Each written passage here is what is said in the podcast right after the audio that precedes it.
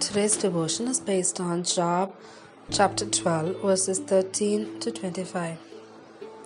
To God belong wisdom and power, counsel and understanding are His. What He tears down cannot be rebuilt, those He imprisons cannot be released. If He holds back the waters, there is drought. If He lets them loose, they devastate the land. To him belong strength and insight, both deceived and deceiver are his. He leads rulers away stripped and makes fools of judges. He takes off the shackles put on by kings and ties a loincloth around their waist.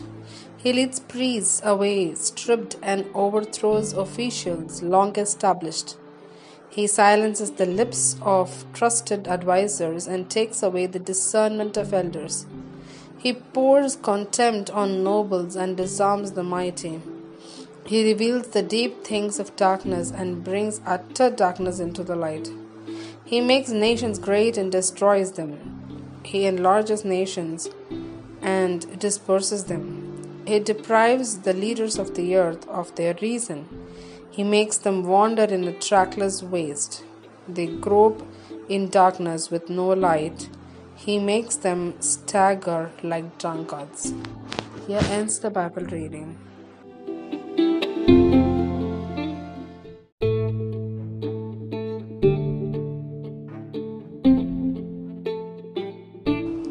Understanding life's trials.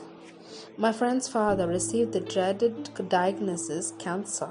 Yet, during the chemo treatment process, he became a believer in Jesus and his disease eventually went into remission. He was cancer free for a wonderful 18 months, but it returned worse than before. He and his wife faced the reality of the returned cancer with concern and questions, but also with a faithful trust in God because of how He saw them through the first time. He won't always understand why we are going through trials. This was certainly the case for Job, who faced horrendous and unexplainable suffering and loss.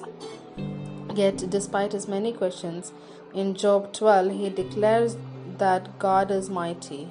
What he tears down cannot be rebuilt, and to him belongs strength and insight. He makes nations great and destroys them. Throughout this extensive list, Job doesn't mention God's motives or why he allows pain and suffering. He confidently says, To God belong wisdom and power, counsel and understanding are His. We may not understand why God allows certain struggles in our lives, but like my friend's parents, we can put our trust in Him. The Lord loves us and has us in His hands. Wisdom, power, and understanding are His. What struggle are you going through? How does it help to know that God is with you? Let's think about it. Lord, help me to trust you even when I don't understand what you're doing. Thank you that you hold me in your loving hands. Amen.